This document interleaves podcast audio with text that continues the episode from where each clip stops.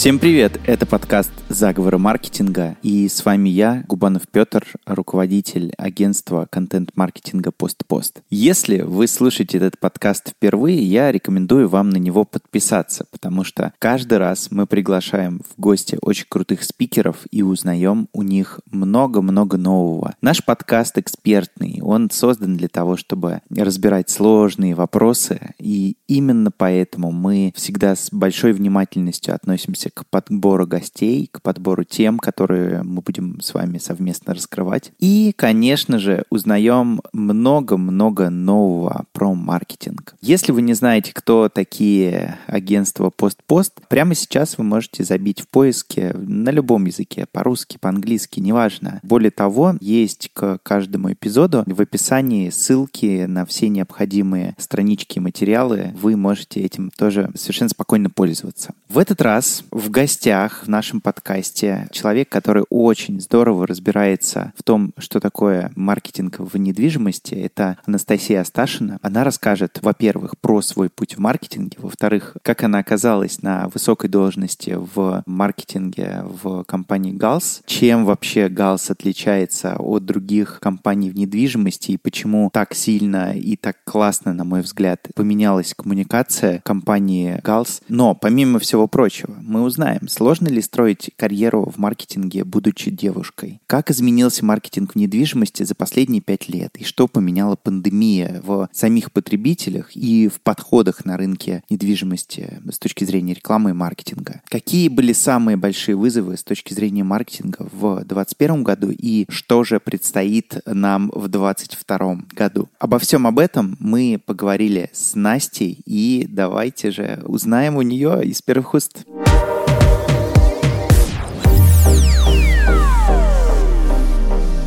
Расскажи, как ты вообще пришла к той точке, где ты сейчас находишься, что тебя к этому подтолкнуло, расскажи. Сначала начнем, в какой точке я сейчас нахожусь. У нас есть большой департамент маркетинга, да, и я директор управления маркетинга, управление, которое занимается стратегическим маркетингом. То есть в моем видении в основном находятся ребята, которые занимаются бренд-менеджментом и занимаются стратегией нашей компании и стратегией развития наших брендов, которые входят в линейку Gauss Development. Второй отдел, который у нас есть в департаменте, департаменте, это отдел продвижения. У нас есть отдельный специально обученный человек, который занимается непосредственно размещением наших материалов анализом эффективности этого размещения, и в такой коллаборации мы работаем. То есть у нас стратегический операционный маркетинг, они разведены на два департамента. В моей зоне ответственности это все, что касается креатива, разработка платформ бренда, tone of voice, ведение социальных сетей, разработка каких-то больших масштабных рекламных кампаний и анализ того, что нам это дало. Мы активно анализируем целевую аудиторию, в какой точке мы сначала были, как нас теперь воспринимает целевая аудитория, кто наша целевая аудитория, и замеряем мы это посредством NPS, а также работаем с картом эмпатии, тесной связи с нашим отделом продаж. Сейчас я в этой точке. Ты знаешь, мне кажется, важным прорывным таким моментом для того, чтобы понять, куда бы я хотела вообще прийти, это было обучение, которое на тот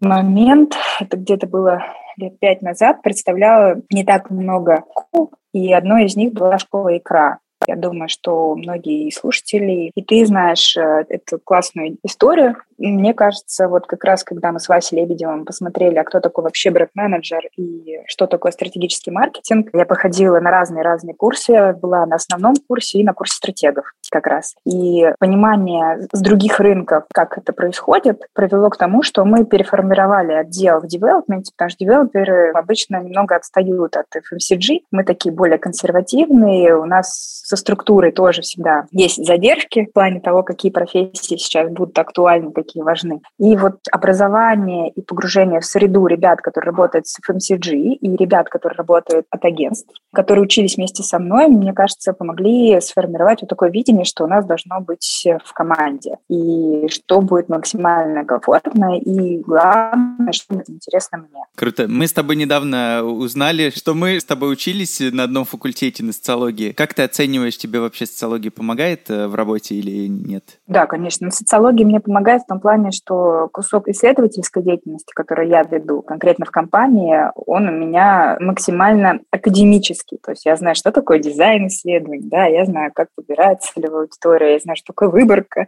я знаю, как работать с интервью, знаю, что такое качественное, количество. Мне вот это не надо ничего объяснять. И для меня провести исследование – это не какая-то глобальная задача. Я могу его там, провести условно в течение месяца и получить именно ту информацию, которая мне требуется, да, и не растекаться по древу и не задавать каких-то дополнительных вопросов. То есть в этом плане социология и мой факультет мне, конечно, сильно помогли. И я рада, что это не вся часть моей работы сейчас. Я не только исследователь, да, но еще и практикующий маркетолог, что, конечно, когда ты учишься, не очень понимаешь, что будет происходить с твоей карьерой и вообще куда тебя это выведет. Но общее понимание про маркетинг, конечно, в институте ты получаешь. Классная история с тем, что во время учебы ты можешь пойти работать. По крайней мере, когда я училась на факультете, у меня была такая возможность. И многие работы какие-то в институте, которые были связаны, а приведите примеры или там связаны с семинарами, я всегда применяла историю с тем, что я брала просто какой-то кусок своей работы и рассказывала преподавателю, как там происходит, и своим коллегам, студентам, которые со мной вместе учились, и мне было проще учиться, потому что я уже на конкретном примере понимала, что это такое, да, что такое анализ рынка, например, да, я сразу переносила просто анализ, который мы делаем на работе, что такое целевая аудитория или еще что-то. Так что, мне кажется, обязательно студент должен работать, должен проходить практику, практику, желательно в какой-то такой динамично развивающейся сфере. Я практику проходила на радиостанции. Мне было не только интересно, но и очень весело и беззаботно. Круто. Это интересный факт. А что за радиостанция? А, я начинала свою карьеру в э, радиостанции «Наше радио» и «Ультра». Я даже периодически читала новости, вела программу «Сейчас спою», принимала заявки, общалась тоже с целевой аудиторией, опять же, да. Ездила на фестивали как организатор, помогала на сцене нашим звездам воды там принести, еще что-то такое. Но это была классная тусовка, и я работала как раз в отделе, который занимался разработкой рекламных роликов, передач, продюсированием. И это сейчас мне тоже достаточно сильно помогает. Очень круто, на самом деле, ну, это интересный факт твоей биографии, я про него не знал. Расскажи мне, пожалуйста, вот по твоим ощущениям, насколько сложно девушке работать вообще в маркетинге? Ты знаешь, наверное, за свою карьеру несколько раз я слышала мнение о том, что что-то происходит в моем отделе именно так, как происходит из-за того, что работает и возглавляет его девушка. В частности, сталкиваясь с мнением, что мы хуже считаем почему-то,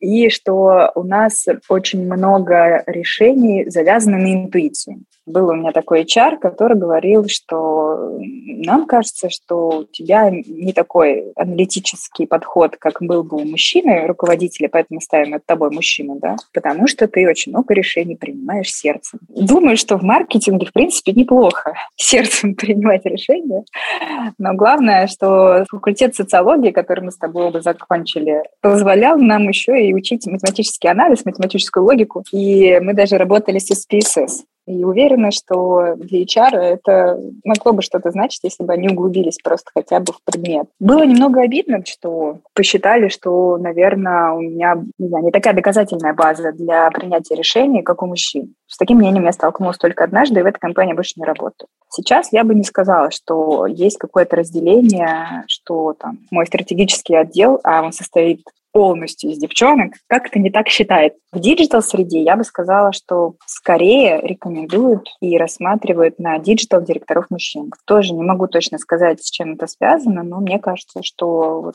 если смотреть на наш рынок, то у нас в основном диджитал-директора все парни, а директора именно по рекламе, по сувенирке, креативу — это девчонки, которые принимают решения сердцем. А вот вообще, как на твой взгляд, рынок недвижимости, там больше таких предрассудков или все-таки нет? Или сейчас что-то меняется? Вообще это все зависит от руководства. Я работала компаниях разных. И все зависит от того, кто принимает решение. Вот, допустим, сейчас в команде Галса, да, у руля очень молодая команда пришла, которая пришла к нам из банковской среды. Это молодые парни, амбициозные. И я вижу, как благодаря тому, что они пришли вот два с половиной года назад, у нас полностью поменялась корпоративная культура. Раньше, чтобы решить какой-то вопрос, у нас достаточно много нужно было пройти бюрократических кругов. Ребята, которые у руля сейчас, они максимально оптимизируют делают удобным все бизнес-процессы, и люди, которые тормозили ранее или жили по каким-то старым законам, они просто нас не выживают и покидают компанию.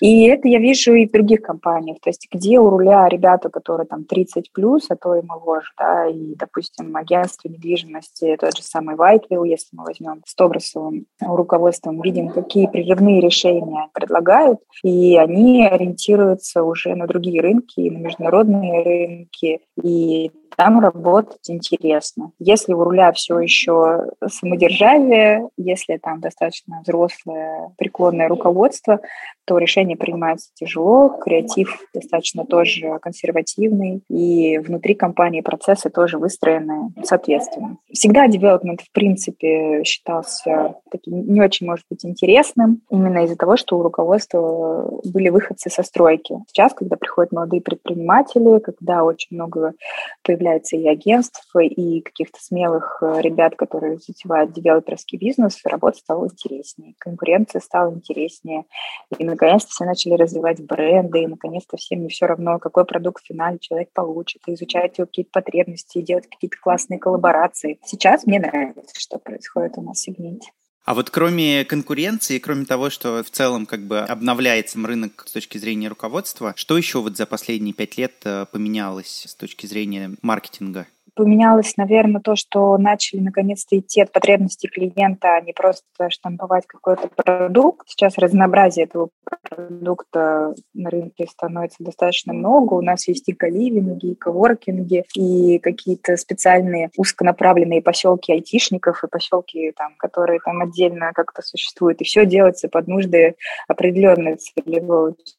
И это прикольно, что нельзя э, говорить о том, что мы вот штампуем как массовые заслуги делать для всех, да, а мы все-таки продукт делаем под конкретного человека. И вот этот подход, получается, централизованный от человека к продукту, он сейчас, наверное, самый главный прорывной, что случилось в девелопменте. Наверное, не у всех, но многие стараются. По крайней мере, сначала спросить человека, что ему нужно, либо предугадать его путь клиента, да, путь его жизни и соответствовать по продукту или предсказать, например, тренд, который пойдет в следующие там, пять лет, потому что у девелопера в чем сложность? Вот сегодня спроектировал, а продукт получил через два года.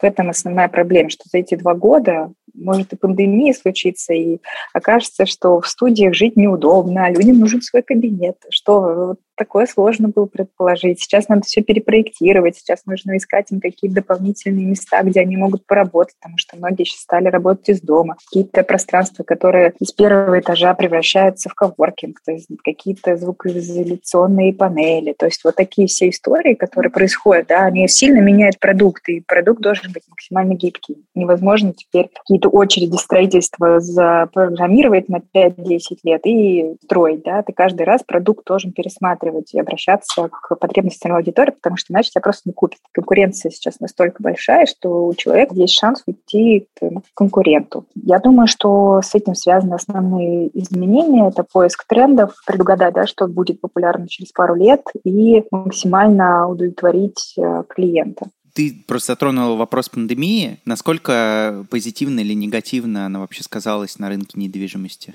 У нас очень позитивно сказалось. Конечно, сначала, когда это все началось, мы на стопе были, наверное, где-то месяц, потому что людям было не до того, чтобы приобретать какую-то недвижимость. Потом явно страх потери финансовой какой-то подушки, страх того, что деньги обесценятся, привели к тому, что все равно бетон остается таким консервативным вложением, может быть, хотя бы не вложением, но сохранением твоего капитала. Поэтому то, что мы видим сейчас, люди, у кого есть были дополнительные средства на черный день, скажем так, понесли их в development. Это первый тренд. Второй тренд, который мы заметили, это переход в загородку. Здесь нам очень повезло повезло, у нас в портфеле появился загородный проект прямо накануне пандемии, и мы действительно не знали, насколько лет растянется его продажа. Пандемия привела к тому, что в следующем году мы завершаем продажи. У нас там многократное перевыполнение плана, и э, даже в портфеле дальнейшем мы рассматриваем то, что у Галса будут загородные поселки, потому что мы видим преимущество этого формата. Наконец-то загородка ожила, и действительно люди поняли, что жить в городе абсолютно не обязательно для того, чтобы зарабатывать нормальные деньги. А можно жить своей прекрасной семьей и продолжать активно социальную жизнь в Zoom, в Teams и периодически выезжать в город в какой-то ресторан. Вот. И, конечно, еще ипотека нас сильно поддержала, потому что ставки были максимально низкие. Сейчас ставки растут каждую неделю, мы меняем рекламные сообщения, ставки начали расти, и люди, кто успел взять ипотеку по тем ставкам, те прям хорошо себя чувствуют, потому что деньги обесцениваются, ставки низкие, у нас выполнение плана. Все хорошо. А вот смотри, помимо всего позитива, был вот этот вот небольшой перерыв, да, там в месяц, когда была полная неясность, да, как что будет дальше. Помимо этого, что было вот основным вызовом в течение вот этого и прошлого года? Ну, во-первых, так как мы очень консервативная сфера, практически никто из девелоперов не был готов к тому, чтобы люди работали из дома. Все мощности, которые у нас были, они вот в этот переходный месяц были сфокусированы на том, как максимальное число человек перевести на домашнюю работу, включая колл-центр, включая документооборот. Очень много документов у нас зависло, и мы сейчас переходим на электронный документооборот. Для банка это, конечно, тяжело, но тем не менее. У нас был вызов именно как наладить максимально работу, чтобы ничего у нас не затормозилось надолго. Плюс у нас очень серьезная служба безопасности, ее тоже нужно было максимально удовлетворить. И вот такой переходный момент с очных совещаний, совещаний в Teams, он, наверное, тоже был где-то месяца два что люди не понимали, как можно провести совещание, вот там же будет все руководство, и как это все будет. Сейчас мы вообще, в принципе, уже вышли в офис и все равно проводим совещание в Teams. Еще из вызовов, наверное, было часть портфеля Галса, это офисные здания, и тоже смотрели, куда нам развиваться, потому что боялись, что в офисе больше вообще никто никогда не вернется, а у нас в портфеле запланированы несколько проектов новых, они сейчас в стадии проектирования были, сейчас уже выходим на реализацию. Тоже было много вопросов, подключали исследовательские компании, смотрели разные сценарии, как можно переформатировать э, офис или еще что-то. Слава богу, немного все оттаяло. Мы сейчас видим, что интерес к офисам сохранился. Искра Корпус 3, где сейчас находится наш новый офис, полностью практически сдан. А это, считай, в период пандемии сейчас у нас полностью все там этажи сданы под большого арендатора, и нету падения спроса на офисы в том объеме, в котором мы переживали, что он будет. Если офис современный, если офис удобно расположен, если есть паркинг в большом количестве, то проблем никаких у вас не будет. Хорошо. А у меня такой вопрос. Как, на твой взгляд, э, пришлось ли вообще в целом вам э, как-то менять позиционирование вот из-за пандемической истории, или вот это позиционирование как интеллигентного девелопера, оно как бы достаточно хорошо отыграло именно вот в этот период? Э, как ты это оцениваешь? Я думаю, что как раз вот эта интеллигентность и эмпатия, которая у нас заложена вообще, в принципе, в ДНК бренда, она как раз отыграла хорошо не было такого, что срочно нужно было подумать, а как Галс отвечает на вопросы социальной ответственности или там еще каких-то глобальных изменений, которые происходят. Ну, хорошо описались, у нас ничего в том не поменялось. Хорошо. А какие ты для себя видишь, ну, э, для себя лично и для компании э, с точки зрения маркетинга вызовы вот в следующем году? Давай начнем с первого вызова. То, что конкуренция у нас на рынке растет, и мы видим молодых девелоперов и агентства, которые предлагают прорывные какие-то идеи и решения для рынка, и нужно им соответствовать, и нужно следить за основными трендами и быть в этой волне и в этом потоке. Второй тренд, наверное, который нам нужно соблюсти, делать максимально современный продукт при сохранении его исторического облика. Так как моя компания часто занимается реконструкцией, и реконструкция накладывает ряд ограничений, в том числе на продуктовые характеристики проекта, основная задача соблюдение баланса между историческим и ноу-хау, который ты потом начинку делаешь для этого продукта. Опять же, это какие-то современные лифты, интересные пространства внутри при внешнем облике старой Москвы. Вот, наверное, два вызова, которые мы будем решать в следующем году. Здорово, спасибо тебе большое, очень классно.